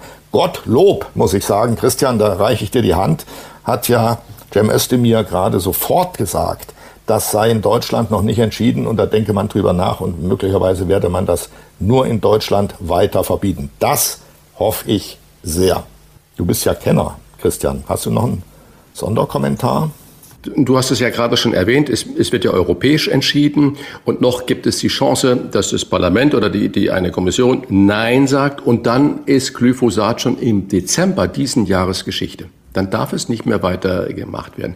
Und wenn man sieht, wie Bayer äh, Monsanto übernommen hat und mit welchen Milliarden Schadensforderungsklagen, die da in, gerade in den USA überzogen äh, wurden, wegen gesundheitlichen Problemen, Krebs und so weiter und in Südamerika genau das Gleiche, äh, kann man nur hoffen, dass äh, die Sache äh, da äh, zu Ende geht im Dezember, weil äh, vermutlich brauchen wir so ein Gift nicht. Ja, man sieht eben an den Beispielen, die ich erwähnt habe, was das für Kettenwirkungen hat. Es wirkt zunächst mal auch auf die Pflanzen, die es ja eigentlich schützen soll. Die, wenn es zu viel aufgebracht wird, vernichtet es auch Pflanzen. Es vernichtet aber auf jeden Fall Insekten, die in den Pflanzen oder unter den Pflanzen leben. Dann vernichtet es Tiere, die von Insekten leben. Und so geht das weiter. Ja, das sind dann nicht nur Vögel, da leben ja auch noch andere Tiere, Mäuse und was weiß ich was, ja, ähm, Hasen, wie man sehenden Auges sowas wieder freigeben kann, freigeben will, das ist mir ein Rätsel, aber man sieht eben, welche Power die Agrarlobby hat und die Agrarlobby ist mächtig, immer noch. Ich habe damals, ich habe von Rheinhessen erzählt, als ich diesen weißen Rasen gesehen habe, da waren ein paar Leute dabei vom Weinbauverband, habe ich gesagt, was ist das denn? Ist das etwa Glyphosat? Sehe ich das zum ersten Mal? Und da sind die aus den Schuhen gefahren, die waren ganz aggressiv. Das hat ihnen nicht gepasst, dass ich das gesehen habe. Das brauchen wir aber, das ist auch nicht weiter schädlich und so weiter und so weiter. Da stehen viele dahinter, bis ganz runter zu den Bauern. So, machen wir weiter. Lieber Christian, was hat dich denn in dieser Woche besonders bewegt? Ja, eigentlich, ich bringe zwei Punkte in einem. Ähm, Wir hatten hier auch schon mal äh, ein tolles Gespräch mit Konstantin Schreiber, Tagesschausprecher, äh, Islamkundiger, äh, der auch Arabisch äh, perfekt spricht. Der hat kundgetan, ähm, dass er in Zukunft nicht mehr öffentlich über den Islam spricht, beziehungsweise er sagte, er wird schweigen zu diesen Themen. Warum? Er und seine Familie wurde absolut bedroht, weil er zu vielen Punkten Stellung bezogen hat. Zum zweiten Mal erleben wir parallel dazu äh, Krawalle von eritreischen äh, Menschen, die hier bei uns äh, Schutz bekommen. Die einen, äh, einmal war es in Gießen und jetzt war es diese Woche in Stuttgart, die gehen mit nägelbestückten Lanzen und Latten auf Polizisten, Polizistinnen los und hauen auf alles ein, was sich da bewegt. Diese Menschen, die zu uns kommen und Schutz wollen. Die haben ihr Schutzrecht total verwirkt. Äh, da fehlt mir jegliches Verständnis, egal wie schlimm es in Eritrea ist, dass die ihre Streitereien, ihre Feindseligkeiten hier an unseren Beschützern der Polizei und an anderen Menschen auslassen, geht gar nicht. Und man sieht ja schon, dass solche seriösen Leute wie Konstantin Schreiber äh, Angst haben, in Zukunft ihre Meinung zu sagen. Da sage ich nur, äh, das wird viel zu wenig äh, berücksichtigt, was das mit vielen Menschen äh, schon macht und wie die sich sicher will. Also ganz klar Daumen runter. Ähm, zwei Meldungen aus Niedersachsen haben mich aufhorchen lassen. Erste letzte Woche gab es 22 tote Schafe in Eckesdorf, das ist am Rande der Lüneburger Heide, von einem Wolf oder mehreren Wölfen gerissen, okay. Eine Woche davor gab es 55 tote Schafe auf einer Wiese, ebenfalls von Wölfen gerissen. Diese Woche gab es jetzt tote Rinder und wieder viele Schafe von Wölfen gerissen. Ähm, und das alles in der absoluten Nähe von ähm, Siedlungen da sage ich, das müssen wir auch ins öffentliche Bewusstsein bringen. Da passiert irgendwas wieder in den Wäldern und auf den Wiesen, wo ich sage, äh, toll, Artenvielfalt richtig, aber wenn es in diese Zahl geht äh, von toten Schi Nutztieren, dann muss man darüber denken, ob äh, man da nicht, zumindest muss man darüber öffentlich diskutieren dürfen, äh, ob das noch das richtige Umgehen mit Wölfen ist oder wie man das Ganze etwas äh, eingrenzt. Dann die Äußerung von Annalena Baerbock bei äh, dem Vox News, äh, wo sie ja in einem Interview dann auch ähm, de facto gesagt hat, äh, der chinesische Präsident äh, Xi Jinping ist ebenfalls ein Diktator. Okay, kann man äh, darüber diskutieren, ob es für die Chefdiplomatin äh, Deutschlands sich anschickt, äh, da so heftig draufzuhauen oder ob Diplomatie was anderes ist. Ähm, aber wenn ich dann sehe, dass der Iran das Kopftuchverbot für Frauen jetzt so weit verschärft, dass da bis zu zehn Jahren Gefängnis drohen, wenn Frauen kein Kopftuch oder nicht richtig das Kopftuch tragen, dass Auspeitschungen da angesetzt werden, dass auch ausländische Besucherinnen Kopftuch tragen müssen. Und ich höre da nur eigentlich gar nichts dazu, ähm, dann verstehe ich diese äh, Dinge nicht, wo ich sage, wenn man doch Klartext spricht, wenn man sagt, Putin ist ein Diktator, der chinesische Präsident ist ein Diktator, dann muss man bei vielen anderen Regimen das auch beim Namen nennen. Oder man muss wirklich harte Konsequenzen dann auch mal folgen lassen und sagen, äh, das dürfen wir nicht totschweigen, weil dann kann das Regime noch viel mehr machen, als äh, was sie wollen. Du hast ja lauter interessante Punkte aufgezählt. Was die Wölfe angeht, Herr im Himmel, seit wie vielen Monaten wird in Deutschland darüber diskutiert, ob in solchen Gegenden, wo es offensichtlich zu viele Wölfe gibt oder auch ein paar besonders aggressive darunter sind, das kann ich jetzt nicht beurteilen, dass man dort äh, Wölfe zum Abschuss freigeben muss. Es wird diskutiert, aber es passiert einfach nichts. Ja, ja. Deutschland ist eine Schwätzerrepublik Ähm, es wird über alles Mögliche geschwätzt und geschwätzt und geschwätzt per Interviews und per Namensartikel in Zeitungen und es passiert aber nichts. Mhm. Also es müsste mal aus der Schwätzerrepublik eine, eine Handlerrepublik werden. Aber das ist natürlich ein frommer Wunsch.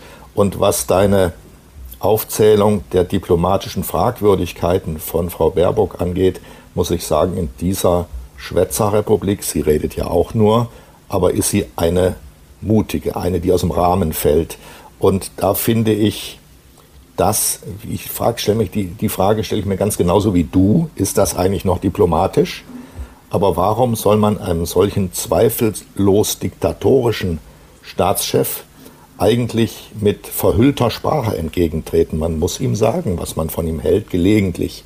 Ähm, denn äh, der muss sich auch ein bisschen gebrandmarkt fühlen.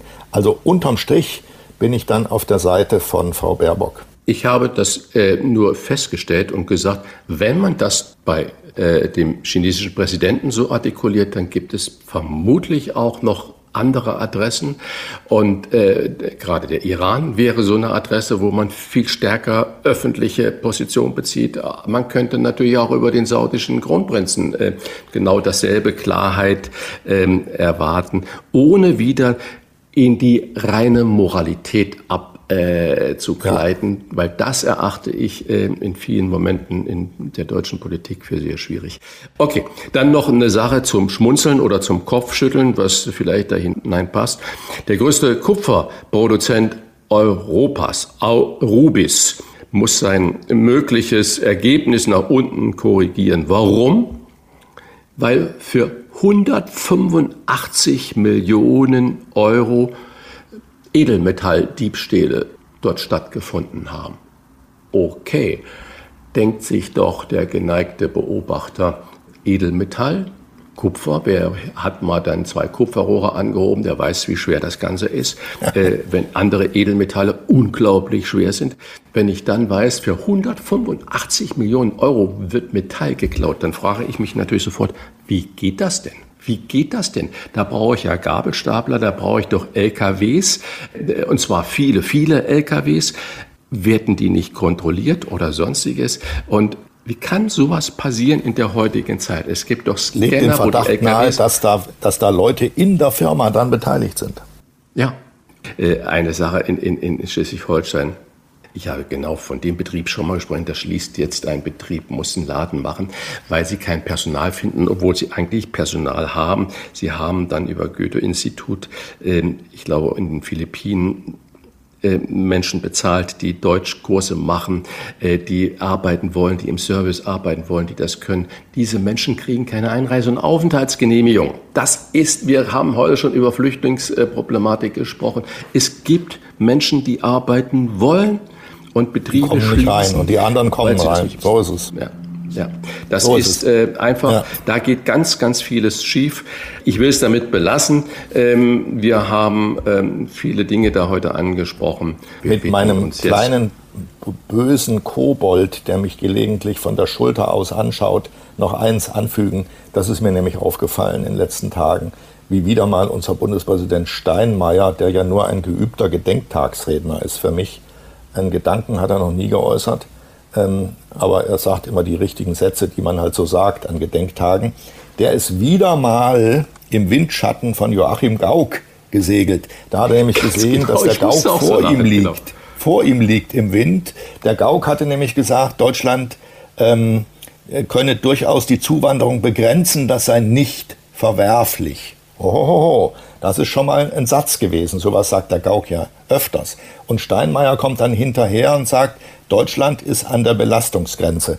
Das wiederum sagt ja gar nichts. Wer bestreitet denn das an der Belastungsgrenze? Haben wir sie jetzt überschritten oder haben wir sie noch vor uns? Das ist so ein Satz, der kostet nichts. Ja? Das ist ein Steinmeier-Satz. Das ist einer aus Watte und zwar aus Zuckerwatte. Damit können wir nichts anfangen. Der nervt mich zunehmend. Das ist ein großer Fehler gewesen, Steinmeier wiederzuwählen, weil auch die CDU keinen Kandidaten aufgestellt hat. Wir hätten dabei bleiben müssen und da war ich selber unter den Schuldigen ähm, Gauck noch mal wieder zu wählen. Der ist nämlich keineswegs so krank gewesen, dass er nicht mehr hätte eine zweite Amtszeit antreten können. Das ist ein Mensch, der unabhängig denkt und der sich seine eigenen Gedanken macht. Aber er ist ja unterwegs in der Öffentlichkeit, er sagt es ja immer wieder. Für mich ist Joachim Gauck der Bundespräsident der Herzen und des Verstandes. Und Herr Steinmeier ist für mich der Bundespräsident des Protokolls. So, das wollte ich noch sagen. Was wird? Was wird? Wolfgang Bosbach und Christian Rach sind die Wochentester. Lieber Christian, am Samstag wird die Schauspielerin Gabi Dom 80 Jahre alt. Bekannt wurde sie an der Seite von Klaus-Jürgen Russo in der ZDF-Serie Die Schwarzwaldklinik in der Rolle von Dr. Christa Brinkmann. Christian, die Schwarzwaldklinik hatte Ende 1980er Jahre bis zu 28 Millionen Zuschauer. Unglaublich. Das entspricht einem Marktanteil von 60 Prozent. Da musst du doch auch zugeschaut haben, oder? Gib's zu. Uli, äh, äh, was verbindet uns beide äh, weiter, als dass wir gerne miteinander sprechen?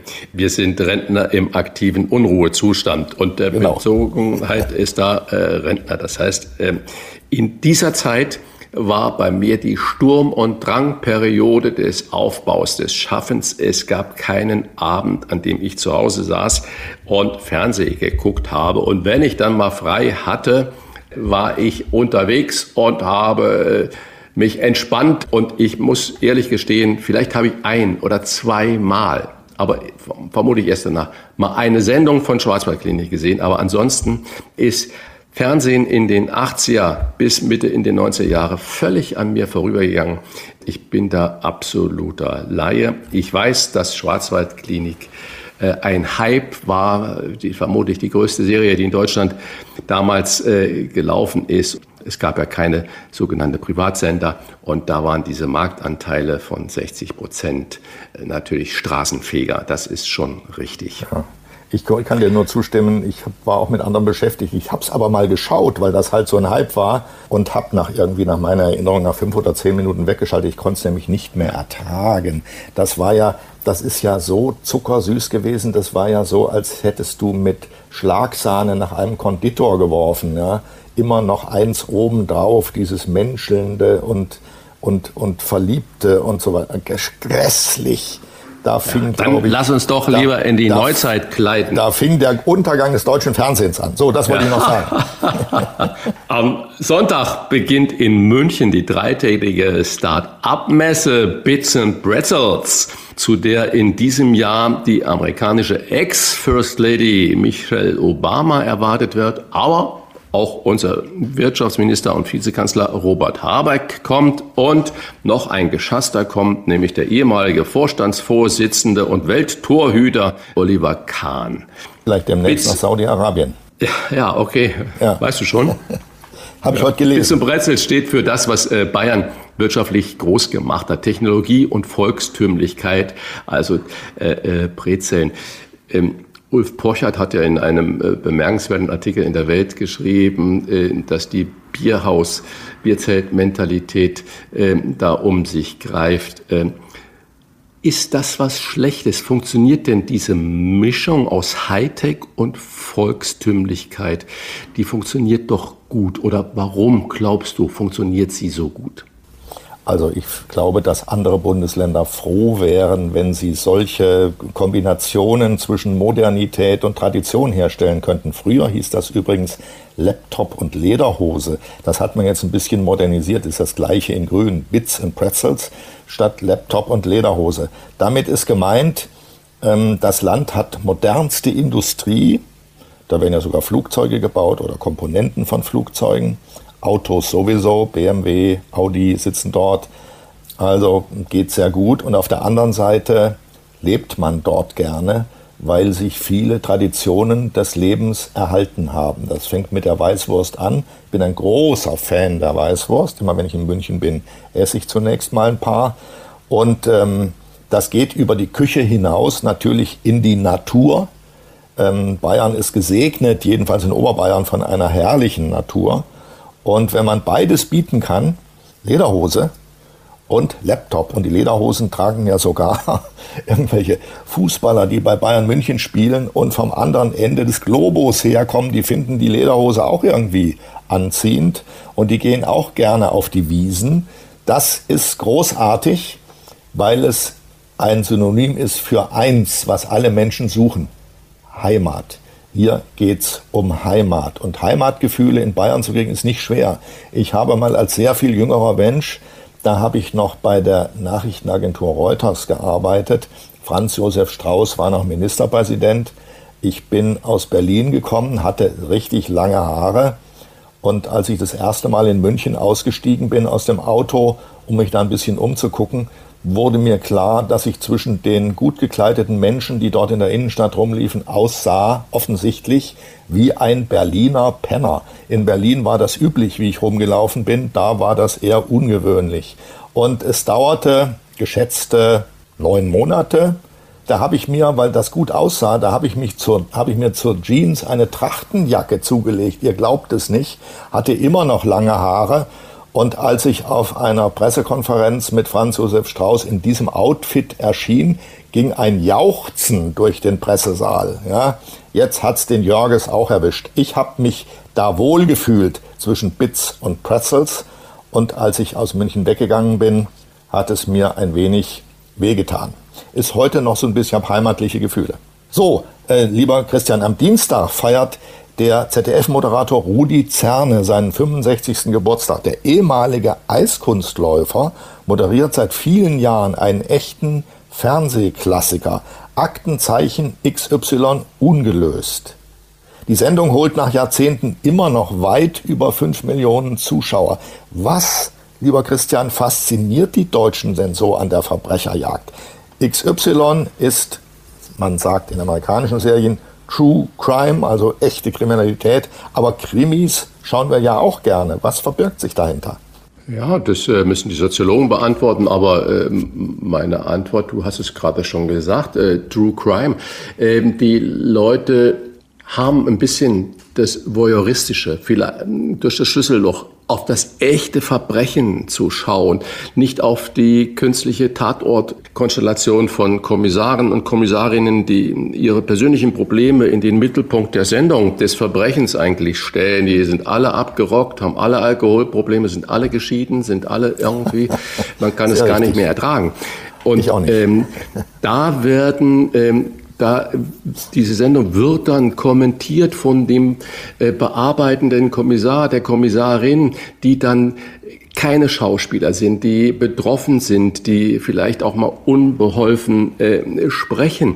Und dieses Reenactment, sagt man ja, also dieses Nachstellen von der echten Verbrechersituation, nicht von der Drehbuchautorensituation, sondern man versuchte ja immer wieder die Geschichten, der Mord, der Überfall, der Raub, den Einbruch so darzustellen, wie er vermeintlich abgelaufen ist. Und es wird dann nicht geballert oder sonstiges und da liegen nicht 10.000 Tote auf der Straße am Ende des Tages, sondern es ist real. Und viele Menschen haben vermutlich auch das Gefühl, Mensch, wenn wir da einen Hinweis geben könnten, das wäre doch was. Die Faszination ist das Reale, das Schlüssellochmoment Teil zuweilen Gruselmomente zu haben, dann, wenn die Sendung vorbei ist, noch einmal überall das Licht anmachen zu Hause und zu gucken, ob auch alles dicht ist. Das heißt, ein bisschen diese Gänsehaut-Feeling, dieses Aufgewühltsein.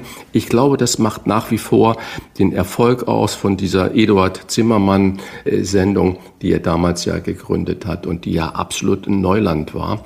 Und ich glaube sowieso, dass der reale Voyeurismus, also was auch damals bei mir mit der Sendung Restauranttester. Die Leute, die haben sich nicht geweidet an der Hilflosigkeit der Menschen, die ich da besucht habe, sondern die haben gesehen, es gibt eigentlich Menschen, denen geht es noch schlechter als bei mir.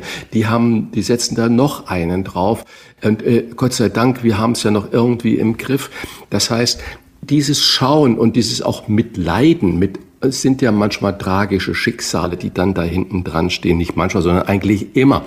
Und ähm, da gibt es, glaube ich, eine emotionale Solidarität, wo man sagt, Gott sei Dank ist uns das noch nicht passiert. Also vielleicht ist das eine der möglichen Erklärungen. Und es ist halt dieses Darstellen der realen Dinge, wo es nicht um den Kommissar, die Kommissarin geht, wie löst jetzt was, sondern wo abgebildet wird, wie das echte Verbrechen ausgesehen hat. Am Dienstag startet das Förderprogramm für E-Auto-Ladestationen, die mit Solarstrom betrieben werden. Antrag kann ab dem 26. September bei der KfW gestellt werden. Uli, Förderprogramme zur Erzeugung von Solarstrom an Wohngebäuden, damit nachher das E-Auto damit fahren kann. Das wird immer komplexer, aber wird das auch erfolgreich und gleichzeitig äh, kriegen viele Senioren überhaupt keine Ermäßigung bei der 49-Euro-Karte werden da nicht äh, reiche Leute subventioniert mit den Dingen oder Anreise geschaffen und nee, man ich glaube nicht, dass es um reiche Leute geht. Ich hab, kann das ein bisschen nachverfolgen, weil ich selber in dem Haus, in dem ich wohne, in Berlin Mitte, da ist eine Tiefgarage drunter, verfolge, äh, wie die Überlegungen sind. Man, wenn man da ein normales Auto fährt bisher, braucht man natürlich unten in der Tiefgarage eine Ladestation und zwar für alle Parkplätze, die da sind und das sind in diesem Fall schätze mal um die 30, über 30. Da haben wir uns schon umgeguckt, äh, technische Expertise, was kostet das und so weiter. Man braucht das, weil man dort unten in der Tiefgarage, aber auch wenn man es am Haus hat, unter anderen Bedingungen über Nacht aufladen kann, während ich einmal in einem Hybridauto den Test gemacht habe in Berlin, wo kann ich das eigentlich aufladen? Und alle Ladestationen, zu denen ich gefahren bin, waren entweder durch andere E-Autos besetzt oder die Ladesäulen haben nicht funktioniert. Also ist diese Privatisierung der Energieversorgung schon mal von vornherein nicht schlecht, aber das reicht natürlich bei weitem nicht. Man soll sich keine Illusionen machen. Man braucht ein flächendeckendes öffentliches System der E-Ladestationen. Der Bundeskanzler hat kürzlich gesagt, die Tankstellenbetreiber, vor allem die auf den Autobahnen, sollten verpflichtet werden, Schnellladestationen einzurichten. Das soll er mal machen. Passiert ist natürlich wie üblich bis jetzt gar nichts. Ja. Also das soll er doch mal bitte vorschreiben. Ich fürchte, das wird auch wieder das übliche deutsche Drama werden, das wir gerade bei der Deutschen Bahn verfolgen können. Also da muss ich mal einen kurzen Sidestep machen und das mal das Neueste erzählen, was ich da mitbekommen habe. Die äh, Münchner Philharmoniker sind von Köln nach Berlin gefahren. Sie haben für diese Fahrt zehn Stunden gebraucht. Viereinhalb Stunden Verspätung. Sie kamen zu spät zum eigenen Konzert und die Rundfunkübertragung musste ausfallen, weil die nicht da waren. Da waren nämlich zunächst mal drei ICEs ausgefallen. Ausgefallen. Zehn Stunden Fahrt und viereinhalb Stunden Verspätung. Das ist Deutschland. Das ist der technische Zustand des öffentlichen Systems. Und das ist so erbärmlich, dass ich, was die Schaffung von Ladestationen, öffentlichen Ladestationen angeht, sehr pessimistisch bin, muss ich sagen. Ich sehe nicht, dass da in den nächsten Jahren Wesentliches passiert, denn wir stellen ja gar nicht fest, dass irgendwo Anstrengungen unternommen werden. Uli, darf ich da kurz einen Einschub machen? Vor zwei Jahren hat in Hamburg äh, die Firma Shell angeboten, doch jede dritte oder wie viel auch immer äh, Lichtsäule, öffentliche Lichtsäule so umzurüsten, dass man an dieser öffentlichen Lichtsäule äh, Ladestationen hat. Auf eigene Kosten. Die würden dann natürlich am Ende des Tages von den Einnahmen profitieren. Aber das wäre mal ein mutiger Schritt gewesen. Man hat es noch nicht mal gebietsweise zugelassen. Es wurde sofort ja, alles abgelehnt. Sehr richtig. Ich habe das in Berlin genau dasselbe in Berlin erlebt. Eine Firma, die beantragt hat, an Laternen solche Ladestationen anzubringen. Und zwar überall flächendeckend über die ganze genau. Stadt verteilt. Und die Stadt hat es abgelehnt. Man glaubt es nicht.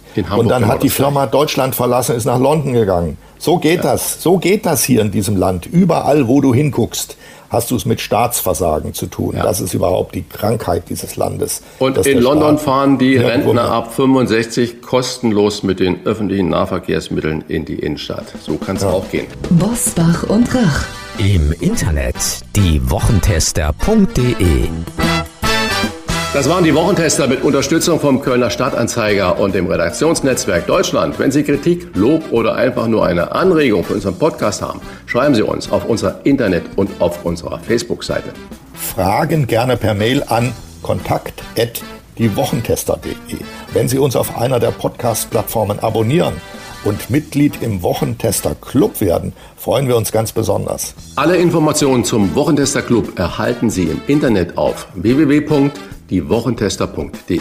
Danke für Ihr Zuhören. Wir wünschen Ihnen eine gute Woche und nicht vergessen, Samstag 7 Uhr unsere neue Kolumne Essen wie zu Hause, die Genusstester hören. Und da wir in dieser Folge schon über Bayern und auch die bayerische Genussfähigkeit und Technologieoffenheit gesprochen haben, werden wir bei den Genusstestern natürlich aktuell über das Oktoberfest und den dortigen Genuss sprechen. Vielen Dank auch von mir und eine gute Zeit. Was war? Was wird? Wolfgang Bosbach und Christian Rach sind die Wochentester. Ein maßgenau Podcast. Powered bei Redaktionsnetzwerk Deutschland und Kölner Stadtanzeiger.